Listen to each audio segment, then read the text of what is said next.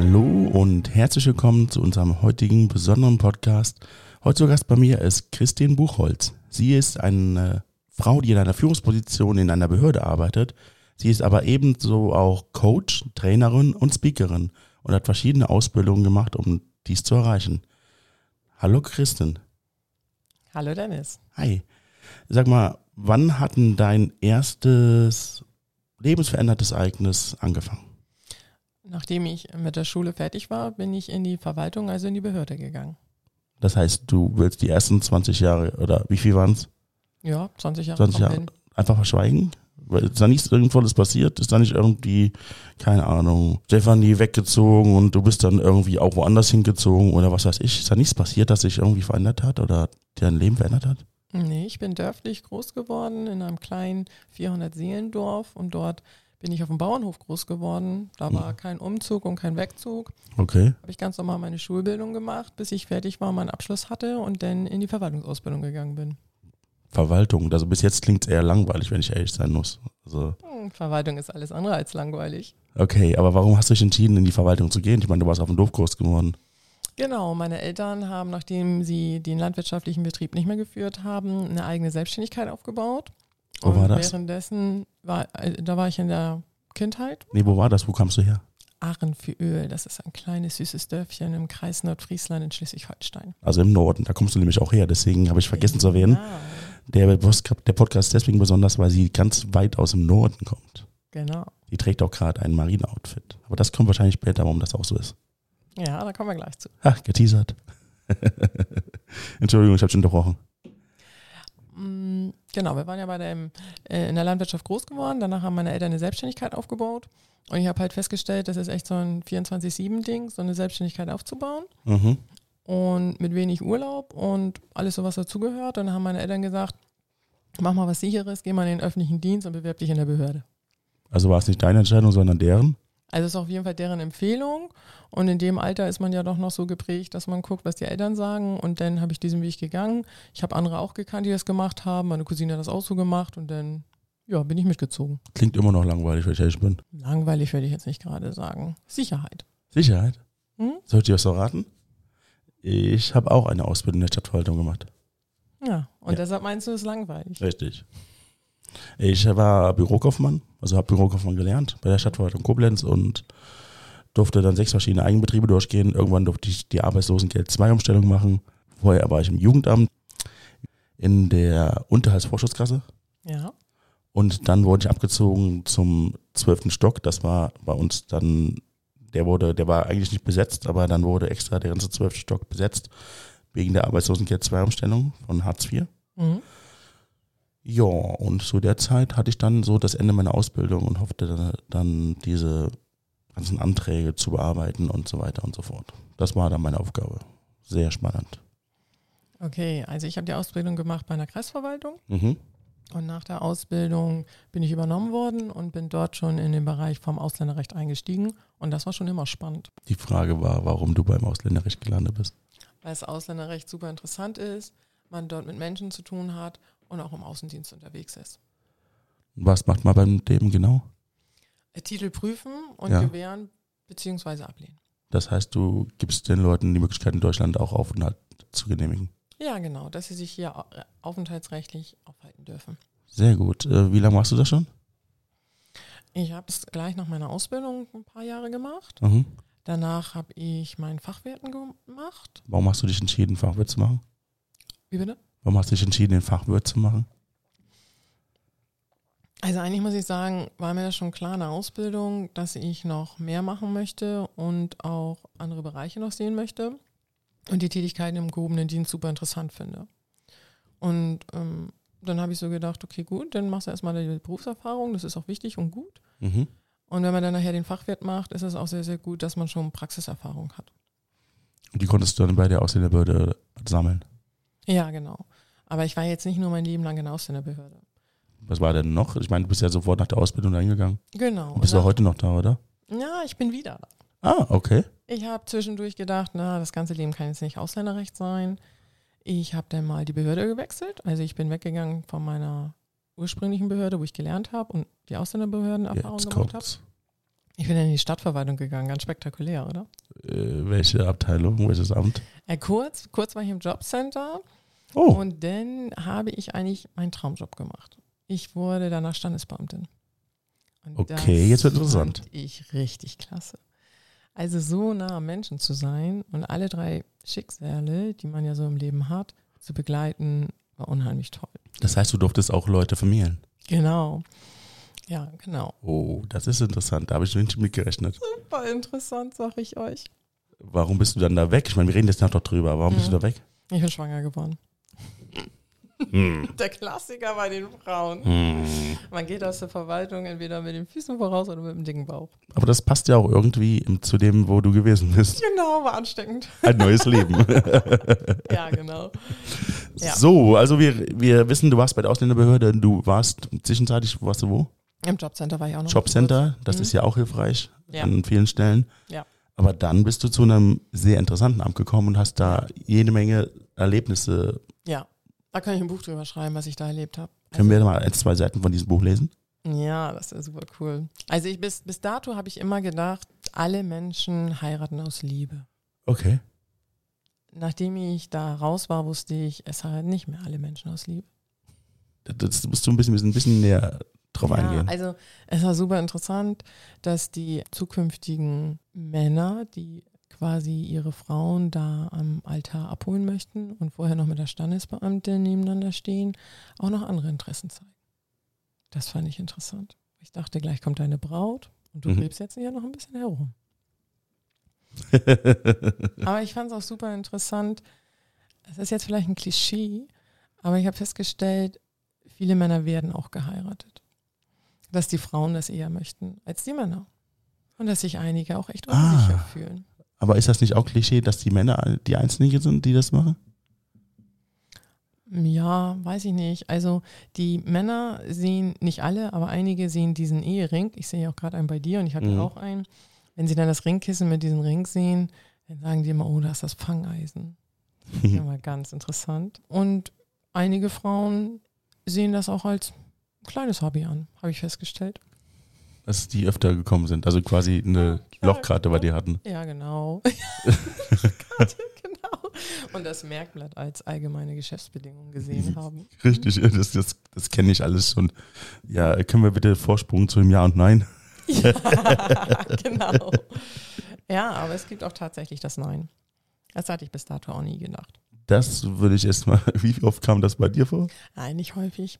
Aber ich habe immer zu den Menschen gesagt, die unsicher sind, wenn ihr euch unsicher seid, dann kommt erst gar nicht, Ja. als dass ihr da vor mir und vor der Gesellschaft den Mut aufbringen müsst, Nein zu sagen. Boah, Ich stelle mir jetzt krass voll krass vor, dass man da vorne sitzt, hinter dir sind 20, 40, 60 Leute. In den Raum passen keine 60 Leute, ich weiß das auch, aber Na, das will ich gleich mal sagen. Wir hatten unheimlich verschiedene, viele Trauorte, von klein bis groß. ah, du bist mitgegangen. Auch, und wir hatten noch ein Schloss. Also wir waren immer freitags und samstags voll im Außendienst. Das war super. Okay, das macht's ja noch interessanter. Mhm. Ja. Dann hast du die Leute hinter dir und dann sitzt du da vorne und wer hat Nein gesagt? Die Frau oder der Mann? Der Mann. Der Mann. Mhm. Einfach so random Nein gesagt und was ist dann passiert? Mal das Buch zu. Wir sind nicht verheiratet. Ja, aber was ist die Reaktion der Frau? War da Mhm. Suboptimal. Aggression? Ja, aber ich habe auch andere gehabt, da, da haben die Ja gesagt und ich habe gemerkt, dass der Mann das eigentlich gar nicht richtig wollte, aber es ist halt, ne, da zählt das Wort halt wirklich noch. Und dann waren sie verheiratet und dann sagt die Frau zu mir, ja, bis zum nächsten Mal. Wenn sie das dann zu mir sagt, dann kannst du dir die Reaktion auch vom Mann vorstellen.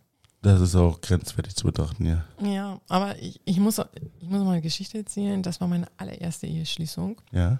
Und das war ein stattlicher Herr mit Lackschuhen und der wusste genau, was er wollte.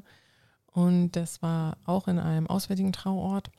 Und dann sagt der Mann, bevor die Zeremonie anfing, sagte er zu mir, da war ich noch nicht verheiratet, also nach meinem Geburtsnamen, fragte er denn, wie hoch die Quote ist von all den Menschen, die ich verheiratet habe, ob sie noch verheiratet sind oder nicht. Ich hoffe, du hast nicht geantwortet. Doch, kann ich ja sagen, zu 100 Prozent war alles gut. Bei mir hat sich noch keine Ehe scheiden lassen, weil ich hatte ja noch keine Vermählung. Das war hammer cool. Stimmt, das waren die ersten. Das waren die ersten. Aber ich ganz ehrlich, und er war ganz sicher und dann ist er gut in die Ehe gegangen. Und ich habe es dann immer wieder verglichen. Also man sieht es ja mit der Zeit, sind sie noch verheiratet oder geschieden. Und bis dem, dass ich da gearbeitet habe, waren sie auch immer noch verheiratet. Das war auch ganz cool. Also hast du immer nachgeguckt noch jedes Jahr? Ja, ja, genau. Man kriegt dann ja die Scheidung auf den Tisch und dann sieht man ja, ob die noch dazu gehören oder nicht. Und so das erste Paar bleibt einfach in Erinnerung, aber auch so, so andere Paare. Da ist aber nicht nur die Aufgabe des Familiens, was die Aufgabe hast du denn noch da gehabt? Mm, Ich hatte das Geburtenstandesamt. Jedes, jeder Ort, der ein Krankenhaus hat, hat ja auch automatisch die Geburtsbeurkundung von den Kindern. Das war teilweise auch total amüsant, aber auch tragend. Und ich finde das ja so gut, sonst hat man ja immer in den Behörden so äh, bestimmte Bereiche. Im Bauamt hast du nur die Bauanträge oder im Sozialamt hast du nur die Sozialgeschichten. Im Standesamt hast du aber alle, alle Altersklassen, alle Schichten, ich sage jetzt mal alle Niveaus. Das war total toll, dass man Mhm. alle Menschen, wie du und ich, das tägliche Leben dort vor Ort haben. Hast du die ganz jungen Mütter oder die etwas reiferen Mütter. Da hast du aber auch Dreiergeschichten mit, ich sage jetzt mal, die Mutter ist noch mit dem Vater verheiratet, aber der Vater ist nicht der Vater des Kindes. Aber nach dem Gesetz ist es so. In Deutschland ist es immer noch so, dass der verheiratete Mann auch automatisch der Vater des Kindes ist. Und das muss man dann gerichtlich einfordern, wenn es nicht so ist. Ja, ja, genau. Dann geht man Gerichtsweg, beziehungsweise macht man rechtlich dann alles dafür zurecht, aber grundsätzlich ist es erstmal so. Das wissen ganz viele nicht in Deutschland. Und das ist immer super interessant gewesen. Und natürlich spielen da unheimlich viele Emotionen rein. Und emotional ist es auf jeden Fall. Ist aber auch genauso emotional, weil man auch das Sterbebuch hat. Und man merkt halt tagtäglich durch die ganzen Todesbescheinigungen, die man bekommt, das Leben endlich ist. Was ist so die, die merkwürdigste Geschichte, die du erlebt hast in der Zeit? Im Sterbebuch Nee, allgemein. allgemein. In dem Standesamt. Oh, ich habe da so viel erlebt. Also ich, ich fand eine Geschichte ganz cool. Da war eine ganz junge Mutter und im Krankenhaus füllen die immer so die, die Namensbescheinigung aus, also wie das Kind zukünftig heißen soll. Jetzt kommt's. Ja, genau. Und dann habe ich einen Vornamen gehabt und eigentlich trägt man das schon vorweg schon mal ein, damit die Kunden nicht so lange warten müssen. Ich konnte diesen Vornamen absolut nicht lesen. Also er war für mich auch nicht greifbar. Und früher war das Vornamensrecht noch ein bisschen schärfer als heute. Also heute ist schon ziemlich viel möglich. Früher war es noch nicht ganz so möglich. Und dann kam die Kundin irgendwann und dann sage ich so, Mensch, wie soll denn das Kind heißen? Und dann sagt sie so, ja, du weißt doch. Und ich so, nee, ja, ich habe doch den Vornamenszettel ausgefüllt. Ich sage, ja, aber ich kann das irgendwie nicht so richtig lesen. Und dann sagt sie zu mir, na, du weißt doch, die Geissens. Ich so, oh, die Geissens sagen mir jetzt nicht so viel. Ich habe sie mal in den Medien so mitbekommen, ja, so wie das Kind heißt. Ich sage, wie heißt denn das Kind? Und dann sollte es letztendlich Shania heißen. Aber sie hat es halt auch so geschrieben wie gesprochen. S-C-H-A-N-I-A. Genau. Da habe ich gesagt, ich muss das wortwörtlich Buchstabe für Buchstabe übernehmen und so heißt das Kind nachher, überall, wo es sich da meldet. Und das müsste man dann ja immer buchstabieren.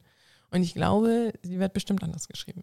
Mhm. Aber grundsätzlich ist es ja das Recht und der Wille der Mutter, wenn es nicht verheiratet ist, wenn es nicht gemeinsame Sorgerecht hat, sonst natürlich, wenn es gemeinsame Sorgerecht ist, von Mutter und Vater. Und man hat selber keine Möglichkeit, das zu ändern, sondern nur auf Anraten und Beraten. Und so sehe ich mich auch in der Behörde. Ich sehe mich wirklich als beratende Funktion.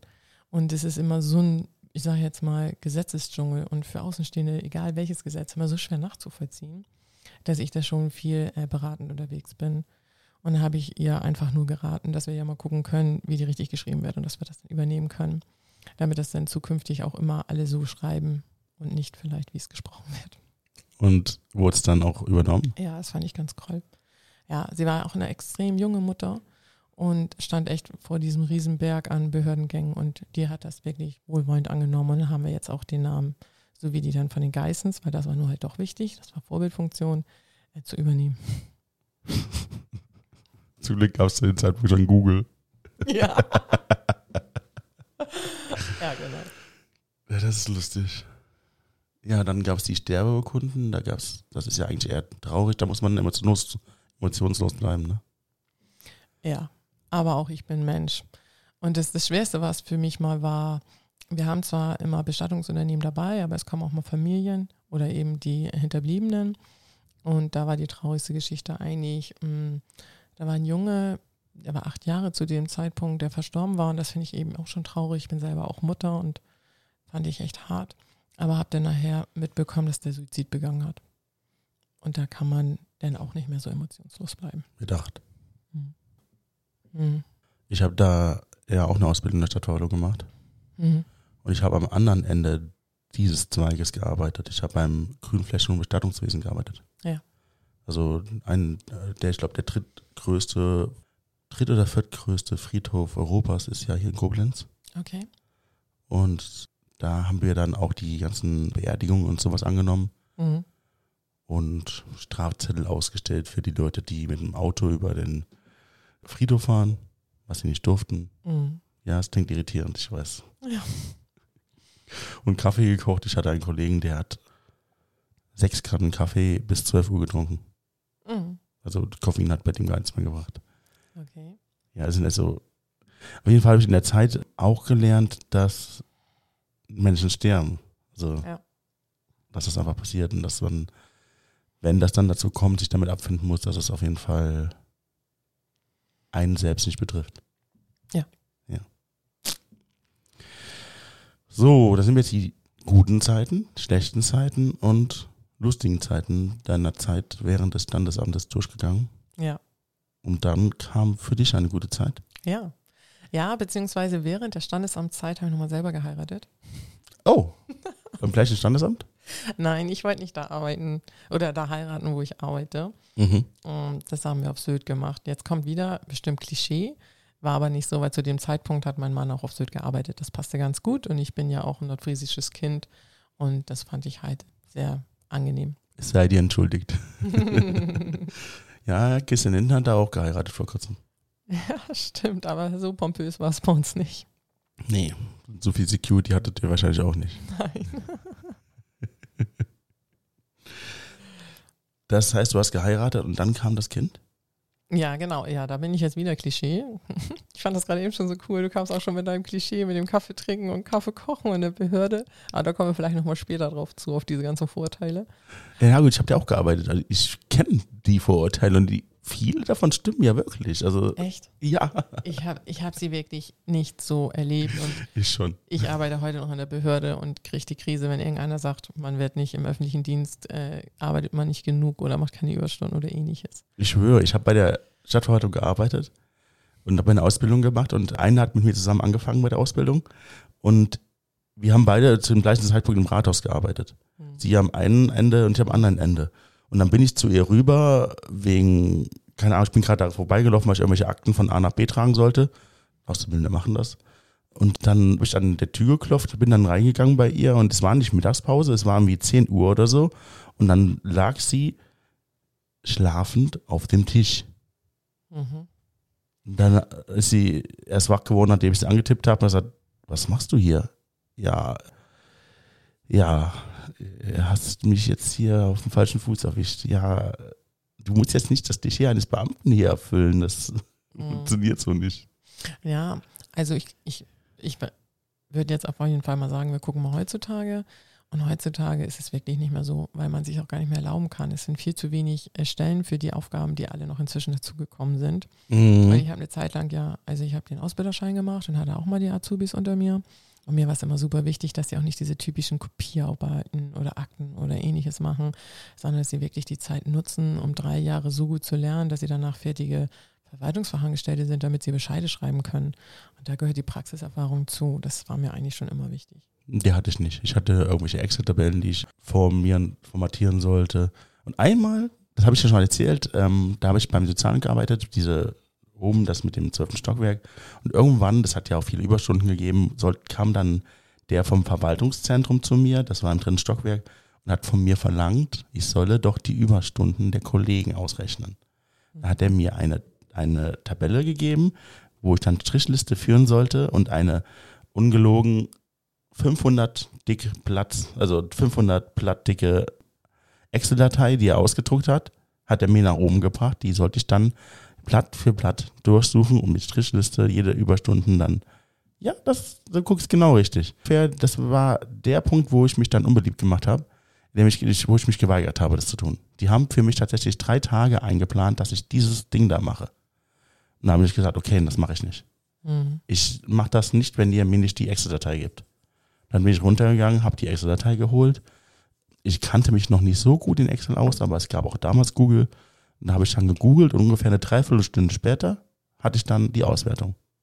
Mhm. Und anstatt dann mir irgendwelche anderen Aufgaben zu geben, weil man hat ja eingeplant, dass ich drei Tage in dieser Datei sitze, oder an der ausgedruckten Datei, habe ich dann drei Tage da gesessen, habe nichts zu tun gehabt. Es, Okay. Das entspricht dem Klischee, das wir eigentlich von einer Stadtverwaltung haben. Mhm. Es, vielleicht liegt es auch daran, dass es äh, lokal anders ist. Ja, und es kommt auch echt drauf an, in welchem Jahr das war. Weil Ja. mittlerweile ist es wirklich so, dass da viel, viel, viel Aufgaben sind und auch nicht mehr so viele Stellen vorhanden sind. 2004 war es damals. Ja, Ja, da habe ich auch gelernt. ja, ich auch.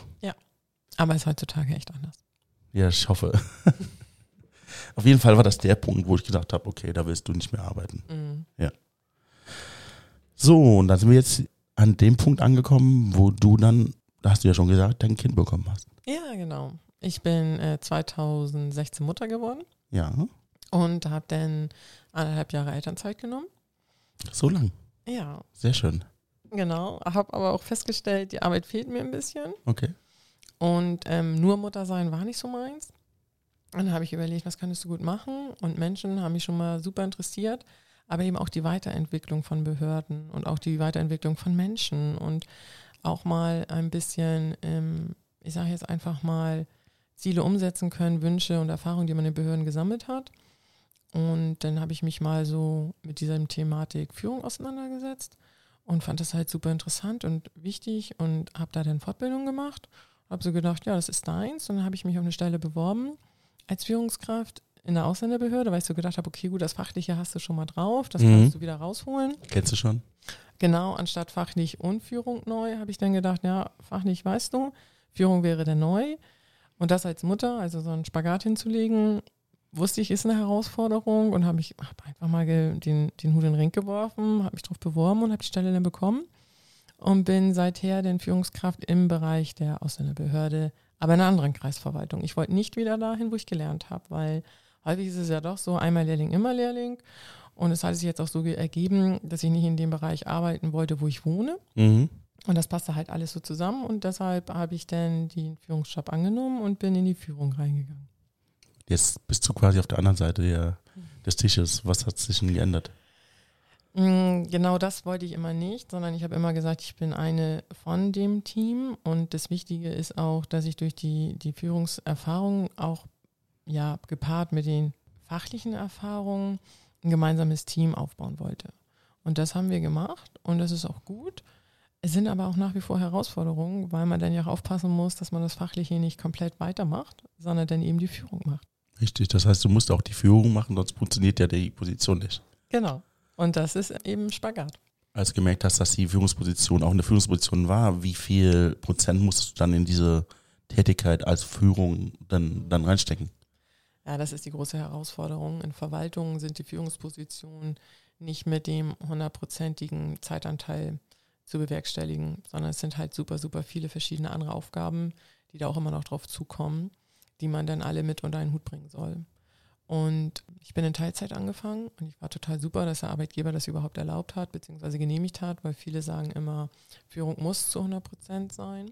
Was es natürlich nicht einfacher macht, weil wenn man dann quasi Feierabend macht, dann sagen ja mal ganz viele so, oh, schön Feierabend, schön, dass du so früh nach Hause darfst und ähnliches. Aber zu Hause ist ja noch das andere Leben. Mhm. Und da wartet ja genauso eine Aufgabe auf mich wie auch bei der Arbeit. Und das unterschätzten viele. Und das war für mich so die größte Herausforderung. Also neu in der Führung, denn die ganzen Aufgaben zu bewerkstelligen, aber eben auch noch Mutter zu sein. Das ist man 24-7, also auch während man da arbeitet. Ja, auf jeden Fall. Also da muss man klar strukturiert sein und den Fokus gut setzen, weil ja, ich bin ja letztendlich auch Ehefrau, Hausfrau, Und habe Mutter. die ganze äh, Batterie ja auch wie jede andere Frau. Und leider ist es heute immer noch ein großes Thema, dass diese ganzen Aufgaben wie selbstverständlich bei der Frau liegt. Aber ich muss sagen, mein Mann übernimmt super viel und wir sind da auch wirklich gut unterwegs, dass wir die Aufgaben alle aufteilen können. Das heißt, du arbeitest heute noch da. Ich arbeite heute noch da, auch noch in Teilzeit. Und dadurch, dass wir sehr dörflich strukturiert sind, gibt es eine Kinderbetreuung, die allerdings nur vormittags ist. Also habe ich noch einen größeren Spagat momentan zu machen.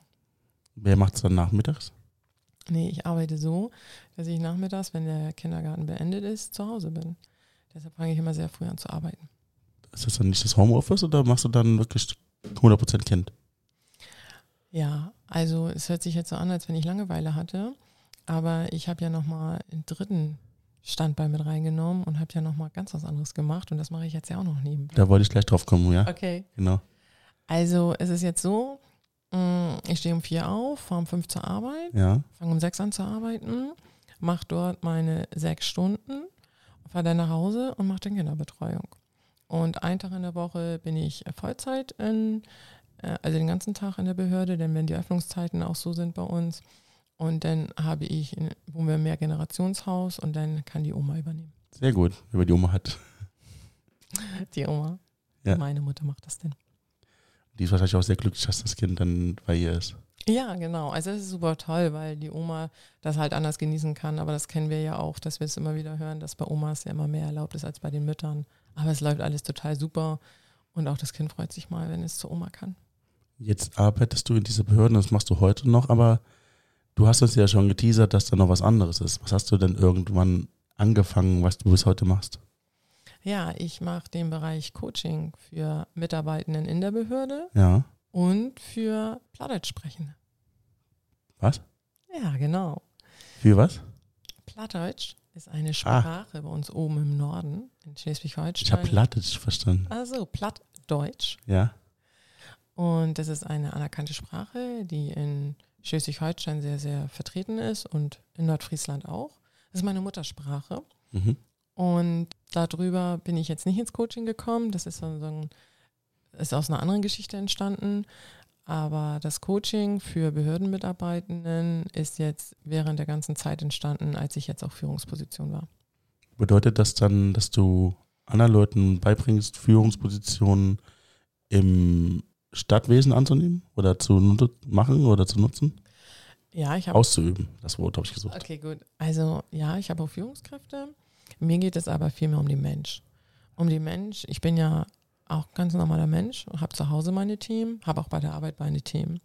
Und wenn äh, beide Bereiche sehr große Themen haben, die einen vielleicht auch mal gerade ein bisschen unklar sind, ist es ganz super, wenn man einen Objektiven hat, der da vielleicht mit drauf gucken kann. Und wenn man ein Ziel hat, das vielleicht nicht alleine zu bewerkstelligen, sondern mit Unterstützung und mit Wegbegleitern. Deine Spezialisierung ist schon sehr speziell. Ist das äh, darauf festgelegt oder geht das auch in andere Richtungen? Also es geht auch in andere Richtungen. Also die Ausbildung, die ich gemacht habe, die bei der IHK habe ich die gemacht, also bei der Industrie- und Handelskammer. Und das war, das ist eine Business-Ausbildung. Mhm. Ich habe das aber mittlerweile so spezialisiert, weil ich aus dem Bereich der Verwaltung komme und die Sprache kenne und festgestellt, dass es in den Behörden den einen oder anderen, so ging es mir jedenfalls, wichtig ist, dass man das Wording und das Doing kennt und dass man nicht mit, mit Vorurteilen oder Klischees beim Coach behaftet ist. Mhm. So sind meine Erfahrungen. Wie setzt sich das durch? Hast du da schon Erfolge feiern können? Ja, auf jeden Fall. Also die Kundinnen und Kunden, die das wissen, dass es mich gibt, mit diesem, ich sage jetzt mal, ja, es ist schon selten, dass Behördenmitarbeiter auch noch den Bereich in die Selbstständigkeit machen und quasi auf zwei, ja, ich muss leider sagen, zwei Welten tanzen. Wir müssen auch von verschiedenen Welten sprechen. Mhm. Es ist aber echt so, dass ich durch die ähm, Erfahrung, natürlich erstmal, weil meine Eltern selbstständig waren, deshalb kenne ich auch ein bisschen was aus der Selbstständigkeit. Aber eben jetzt bin ich ja selber selbstständig und habe die Vor- und Nachteile. Aber in der Behörde gibt es auch Vor- und Nachteile. Und ich kombiniere das gerade und das ist eigentlich ganz super. Und die Kunden sagen halt einfach zu mir, dass es cool ist, dass die bestimmte Fachwörter nehmen und ich sie gleich zuordnen kann und gleich ja verstehen kann und auch viele selber an Erfahrung gesammelt habe. Weil du selbst aus dem Bereich kommst. Ja, genau. Warum Plattdeutsch? Warum nicht einfach, warum spezialisiert man sich auf den Dialekt? Das ist kein Dialekt, das ist eine Sprache. Eigene das Sprache. mir, das ist mir wichtig. Das ist meine Muttersprache. Ich bin damit groß geworden und das war meine erste Sprache. Und jeder Mensch kennt das, dass die erste Sprache total vertraut ist. Und bei mir war das sogar so krass, wie ich vorhin ja gesagt habe, die ersten 20 Jahre ist nichts passiert.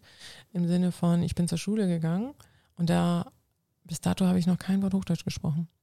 Also der Kindergarten ist auch bei uns Plattdeutsch. Mhm. Und dann bin ich zur Schule gekommen und dann habe ich mir das alles angehört und habe gedacht, du bist irgendwie auf der falschen Schule, die sprechen nicht deine Sprache. Und dann habe ich gemerkt, dass da Hochdeutsch gesprochen wird. Und die haben sich dann schon mit Grammatik und ähnliches befasst, jetzt mal ganz überspitzt gesagt. Und ich muss erstmal diese Sprache lernen. Mhm. Und ganz viele, ich rede jetzt mal von Nordfriesland, da komme ich ja her, sprechen heute noch Plattdeutsch. Und ich habe neulich die Erfahrung gemacht, da war ich im Barcamp und da habe ich mal so eine Session gemacht mit Coach Platt. Und diese Session wurde so gut angenommen. Und da waren alle Altersklassen drin. Ne?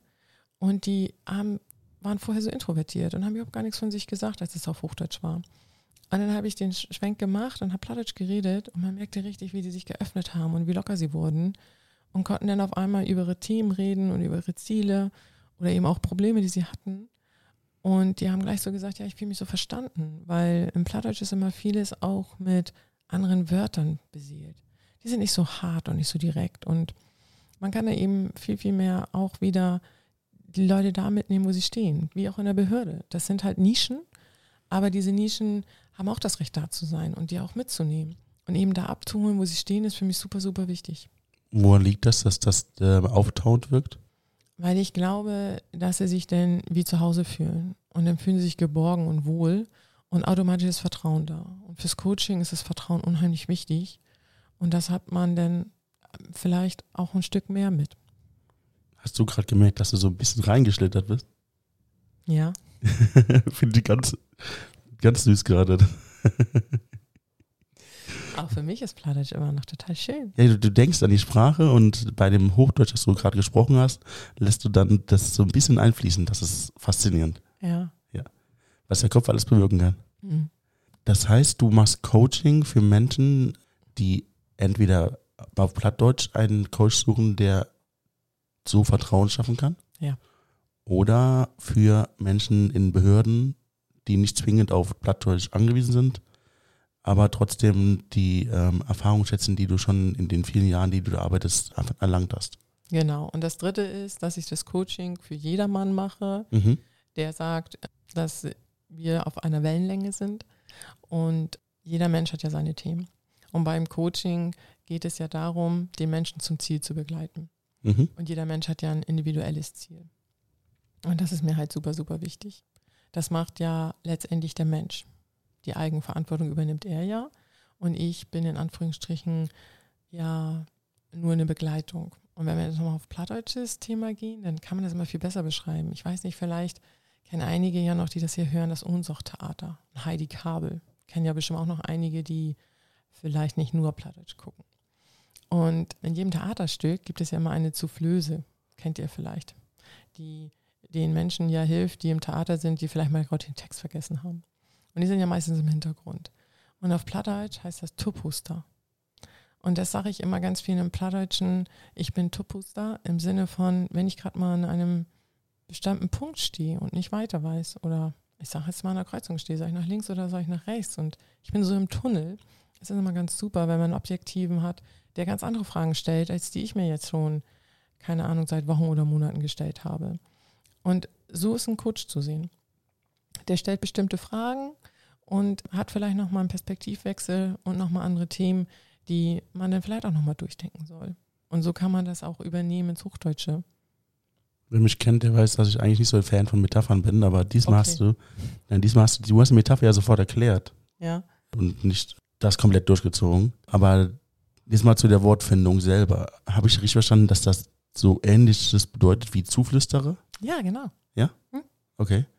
Das passt ja eigentlich genau zu dem, was man dann tut. Man gibt ja nicht vor, was jemand tun soll, sondern versucht nur mit der Nase drauf zu zeigen, guck mal da, guck mal da, Mhm. das könnte vielleicht was bringen, da könntest du vielleicht einen Ansatz finden. Ja, also mir ist es immer wichtig, Inhaber des Problems ist auch Inhaber der Lösung. Mhm. Diese Lösung steckt in jedem einen drinne. Das heißt, jeder, der ein Problem hat, findet auch selbst die Lösung. Ja, die steckt in dir. Wenn du jetzt zu mir kommen würdest, würden wir auch darüber sprechen und ich kann dir garantieren, dass die Lösung in dir ist. Und dann würdest du viel, viel eher das Ziel erreichen, als wenn ich dir jetzt sage, aus meiner Erfahrung würde ich das oder das oder das tun. Das ist ja meistens unter Freunden so. Ne, da redet der eine, da redet der andere und der sagt so, ich würde jetzt aber das und das und das tun. Und das ist bei mir im Coaching gerade individuell komplett anders. Ich gebe es nicht vor. Natürlich gibt es auch Parts, wo die sagen, ich möchte gerne eine Beratung haben oder eine Erfahrung, aber dann sprechen wir es vorher ab.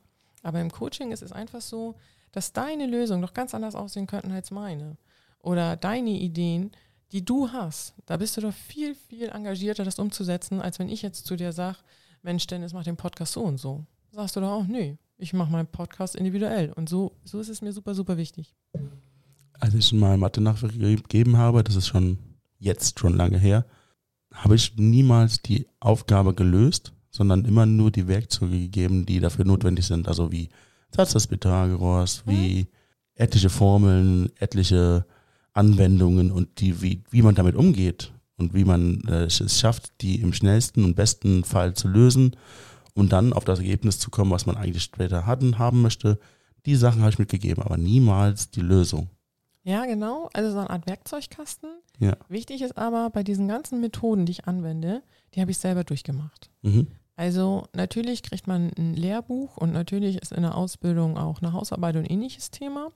Mir war das aber immer wichtig, alles das, was ich mit meinen Kunden oder Coaches oder Klienten, wie du es auch immer sagen möchtest, bespreche, habe ich selber durch. Also alle Sachen habe ich auch selber durchgemacht.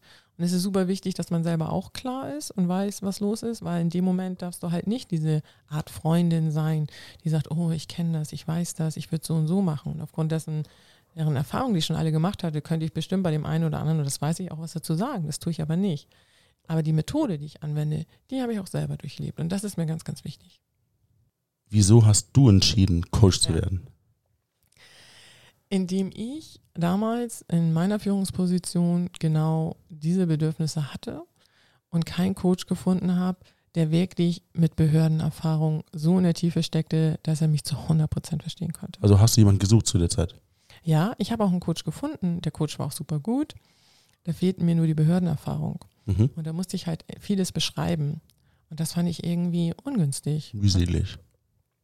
Wie bitte? Mühselig. Ja, genau. Und zu wertvolle Zeit, die man da in dem Moment vergoldet und zu viele Ressourcen, die da flöten gehen. Dann Mhm. habe ich mich auf der Suche gemacht nach einem Coach mit Behördenerfahrung. Und die habe ich nicht gefunden. Und da habe ich so gedacht, naja, das ist ja irgendwie komisch. Aber da sind wir wieder bei dem Thema Menschen und Führung, aber eben anders führen. Als Coach bist du offen und freier.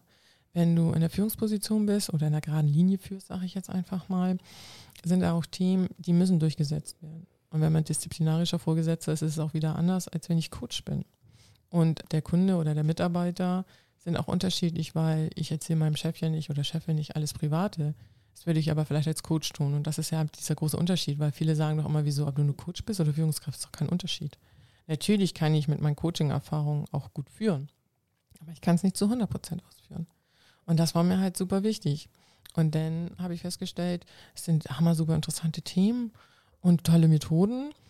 Und damit die Menschen zukünftig Coaches haben mit Behördenerfahrung, habe ich mich auf den Weg gemacht. Dass nicht jeder eine Ausbildung durchgehen muss und ein paar Jahre da sich intensiv mit auseinandersetzt, sondern dann er gleich vielleicht zu mir kommen kann. Und wie kamst du dann dazu, deinen ersten Kunden zu bekommen? Ich habe ja noch ein großes Netzwerk und kenne ja auch viele Kolleginnen und Kollegen, die die ähnlichen Themen haben wie ich. Mhm. Jede Führungskraft hat. Ob es nur, keine Ahnung, Abgrenzungsthemen sind oder Überarbeitung oder das große Thema, was ich jetzt gerade bei vielen mitbekommen habe, ist so diese innerliche Kündigung. Immer mehr und mehr mehr zu tun ist, immer weniger Zeiten sind, immer größere Aufgaben sind. Wir sind, ich sage jetzt mal, aus dieser ganzen Corona-Zeit, wo die Behörden ja auch echt unheimlich gefragt worden sind, rüber in die Ukraine-Krise, denn ist in anderen Bundesländern ja auch nochmal das andere oder viele andere Themen hochgekommen und die Behörden werden immer mehr und mehr gefordert. Und da sitzen überall Menschen und auch wenn immer über die geschimpft wird, die tun, ich sage jetzt mal der überwiegende Teil, auch wenn du jetzt gleich wieder mit deinen anderen Themen und Erfahrungen kommst, aber ich sage jetzt einfach mal, alle tun das Beste. Und dann hat man aber auch Themen, die man auch privat mit hat, die man mit zur Arbeit. Ich gehe ja überall hin. Und auch wenn ich jetzt meinen meinen Arbeitgeber wechsle, gehe ich ja überall mit meinem Rucksack wohin. Und das ist wichtig, dass man den zwischendurch mal auspackt und anguckt und schaut, was man da noch an Ressourcen hat. Und das sind halt einfach so Themen, die haben andere Menschen auch und ähm, darüber sind sie halt auch zu mir gekommen. Oder auch Sachen im Rucksack, die man nicht mehr braucht und einfach rausschmeißen kann. Ja, aber dafür muss man einmal hingucken. Und Mhm. alleine guckt man nicht unbedingt da rein, weil das ja auch ab und zu vielleicht nicht immer nur Spaß macht. Jetzt habe ich die Metapher genutzt. Ja. Siehst du, du hast mich dazu gebracht, eine Metapher zu nutzen. das heißt, du bist heute immer noch die Führungsposition, aber machst auch dieses Coaching. Ist das nicht sehr anstrengend, diese drei Rollen, Mutter, ja eigentlich vier Rollen, ähm, Mutter, Ehefrau, Leiterin der Ausländerbehörde in welcher Ortschaft? In der Kreisverwaltung in Schleswig-Holstein. Ja, Und wichtig ist äh, nicht die komplette Ausländerbehörde, sondern ein Teil der Ausländerbehörde für den Bereich Aufenthalt. Guck mal, da sind wir jetzt wieder im Behördenkontext, ne? Ja. Immer schön differenziert sehen, aber mir ist es schon wichtig, Transparenz und Ehrlichkeit ist für mich unheimlich wichtig, genauso wie gut. Loyalität. Und ja, du hast recht, dieser Spagat ist der Hammer. Und auch mein Tag hat nur 24 Stunden und er ist echt extrem durchstrukturiert, Wie machst du das? indem ich sehr, sehr früh aufstehe Mhm. und meine Zeiten so einteile, dass ich den, den Job mache und dadurch, dass ich sehr, sehr pflichtbewusst bin und sehr, sehr zielbewusst bin, ist es mit meinem Perfektionismus ab und zu auch echt eine große Nummer. Das kann man auch echt nicht kleinreden. Aber eben auch die Qualität sehe, was mein Kind anbelangt. Also da bin ich eher Qualität statt Quantität. Und die Zeiten, die wir dann miteinander haben, die verbringen wir auch echt intensiv. Und ähm, wenn sie dann zu Bett geht, dann habe ich halt die, den Coaching-Bereich in der Vor- und Nachbearbeitung. Und dadurch, dass ich nicht jeden Tag in der Kreisverwaltung bin, sondern zwei Tage auch in der Woche frei habe, mache ich dann den Coaching-Beritt. Aber es ist momentan sehr, sehr gut. Die ist jetzt sechs und kommt oder ist schon in der Schule, ne? Nee, sie ist gerade sechs geworden, aber kommt jetzt nächstes Jahr zur Schule. Sie hat noch ein Jahr Kindergarten. Also ist sie ein Kann. Kannkind. Genau. Genau. Das war ich auch gewesen, ja. Ja. Kam trotzdem mit sechs in die Schule. Ja, und ich habe jetzt bei ihr gesehen, sie ist damals zu früh geboren. Und das ist ganz okay, dass sie ein Kannkind ist. Und ich finde auch toll, dass es diese Möglichkeit gibt. Und wir haben einfach beschlossen, dass es gut ist, dass sie diese Entwicklung noch fürs ganze Jahr jetzt für sich ausnutzen darf. Das ist ja auch gut, dass du so viel Zeit hast, das auch mitzuerleben und ihr den Einfluss und die Hilfe geben kannst, die sie braucht. Auf jeden Fall. Also alle wichtigen Ereignisse und alle Arzttermine und ähnliches habe ich alle immer selber ausgeführt und alles das erste Mal habe ich auch alles mitbekommen. Und da ist es halt wichtig, dass man sich selber nicht vergisst. Das habe ich nämlich jetzt auch selber erfahren. Es ist ja nicht so, dass ich nur sage hier, was alles bei anderen sein kann, sondern man selber hat ja auch die eigenen Themen und weiß, wovon man spricht. Naja, das ist ja genau, was du auch gesagt hast. Wenn du die Erfahrung in der Verwaltung hättest, könntest du auch nicht Leuten helfen, die in der Verwaltung einen Coach brauchen. Das Gleiche gilt auch für diese Ja. Sprache. Mm, Für die Sprache, natürlich kann auch jeder Plattdeutsche Hochdeutsch sprechen, aber die Barriere ist größer. Ich sag ja, dass du, sie, du fühlst dich auch wohl in der Sprache Ja. und das, weil ihr bei der beide in der gleichen Position seid, in der Ja. Art, fällt alles viel leichter. Ja. Ist auch deine Erfahrung geschuldet. Wärst du nicht auf dem Bauernhof groß geworden im Norden, sondern in Koblenz, hättest du die Mundart in Koblenz gelernt, die übrigens nicht sehr einfach ist. Ja, ich habe es heute schon erfahren, weil ich ja. Ja. den ganzen Tag hier schon war und habe so auch den einen oder anderen Dialekt und Spruch mitbekommen, den ich vorher nicht kannte. Ja, also meine Frau und ich reden eher Hochdeutsch, aber die anderen Personen im Umfeld eher nicht. Ah, okay. Ja, also man merkt auch einzelne Einflüsse. Aber das Jetzt ist immer noch ohne T- TZ am Ende, das spricht ja keiner wirklich aus. Mhm. Aber so grundsätzlich spricht man auch Hochdeutsch. Ja. Ja, man trifft eher weniger Leute. Was ich eher schade finde, weil Mundart, so wie wir in Koblenz das sagen, schon wichtig ist. Ich finde das für jeden Bereich gut, weil es irgendwie so äh, speziell ist. Und ich habe ja nur den ganzen Weg gestern hier runter gemacht und habe festgestellt, wie toll Deutschland ist, wie viele Facetten Deutschland hat, wenn man nur von Nord nach Süd guckt. Die Frage ist aber nur, in Koblenz gibt es aber tatsächlich auch Leute, die das nicht verstehen. Du könntest jetzt nicht irgendwie in jeden Laden gehen und vermuten oder glauben, dass jemand, wer mit Mundart redet, auch so äh, verstanden wird. Ach so, Das ist leider nicht mehr so verbreitet, wie es sein sollte. okay. Im Norden ist das anders. Da ist das ein Lebensgefühl. Ja. Ja. Das, das war das richtige Wort. Das ist ein Lebensgefühl. Ja. Das ist eine Identität. Richtig. Ja. Das gilt auch hier, aber das ist wahrscheinlich nicht so verbreitet wie im Norden, wo das Mhm. quasi zur Kultur ganz gehört. Ja, wo wir es auch den Kindern beibringen. Richtig. Mhm. So, das heißt, wir sind tatsächlich schon am Ende unseres Podcasts angekommen. Wir haben alles besprochen, was wir wollten. Wir durften erfahren, dass du mit 20 deine ersten Entscheidungen treffen konntest, die dein Leben betroffen haben. Dein ganzes Leben hast du in der Verwaltung verbracht. Irgendwann ins Standesamt. Mhm. Hast uns sehr schöne Geschichten erzählt, sehr traurige Geschichten und sehr lustige Geschichten zu dem Thema im Standesamt. Dann hast du deinen Mann kennengelernt und geheiratet, dein Kind bekommen und musstest leider aus der Behörde raus. Ja. Anderthalb Jahre später gilt- galt es dann, neue Wege zu gehen, Mhm. neue Führungspositionen einzunehmen und dafür auch neue Sachen zu lernen. Und dann bist du in einer anderen Behörde, aber im gleichen Bereich wieder zurückgekommen und machst das bis heute. Aber irgendwann hast du auch erkannt, dass du selbst die Hilfe gebraucht hättest am Anfang, die Hilfe gebraucht hättest, die Führungsposition adäquat zu erfüllen und das hat dich dazu gebracht, selbst auch ein Coach für genau solche Fälle zu werden, aber auch für alles andere. Ja, und jetzt habe ich seit ähm, noch nicht mal so langer Zeit noch eine Zusatzausbildung gemacht als Trainerin und Speakerin. Ja. Weil es mir unheimlich wichtig ist, im Coaching ist es eins zu eins Coaching. Und das mache ich mit Herzblut und das mache ich total individuell. Mhm. Ich habe aber festgestellt, ich reiche nicht so viele Menschen, wie ich es gerne möchte. Und habe gedacht, wenn ich jetzt nochmal Seminare gebe oder Webinare, damit man das dann auch mit ganz äh, Deutschland machen kann und nicht nur im Schleswig-Holstein oder im schönen Kreis Nordfriesland, habe ich jetzt noch eine Ausbildung gemacht und gebe jetzt auch neuerdings Seminare, individuelle Seminare, mhm. aber eben auch individuelle Workshops. Und das ist gerade besonders toll, weil Kunden auf mich zugekommen sind und haben gesagt, boah, wir hatten neulich hier jemanden, der hat auch einen total tollen Workshop gegeben mit unserem Thema, was wir gerade haben. Und das große Thema in der Verwaltung ist echt wirklich gerade Generationswechsel und die Babyboomer gehen jetzt alle in den Ruhestand. Mhm. Und wie machen wir das so weit, dass die, die in Ruhestand gehen, ihr Wissen auch wirklich zum Beispiel noch hier lassen und die neuen nachkommen können? Und diese Workshops äh, begleite ich jetzt auch gerade aufgrund meiner Expertise in den Verwaltungen und in der Führungsaufgabe. Und das ist jetzt auch gerade ein ganz neues, spannendes Thema. Also Workshop und Seminare geben. Ich gebe auch verschiedene Seminare, aber auch eben auf Anfrage. Und das mache ich jetzt gerade neu. Die Frage ist ja, ob die Babyboomer überhaupt noch zeitgemäß sind. Ja, damit könnten wir einen extra Podcast machen. Ja. Denn unter diesen bin ich nämlich auch in meiner Ausbildung groß geworden. Also das war das ja. Problem, glaube ich, gewesen grundsätzlich.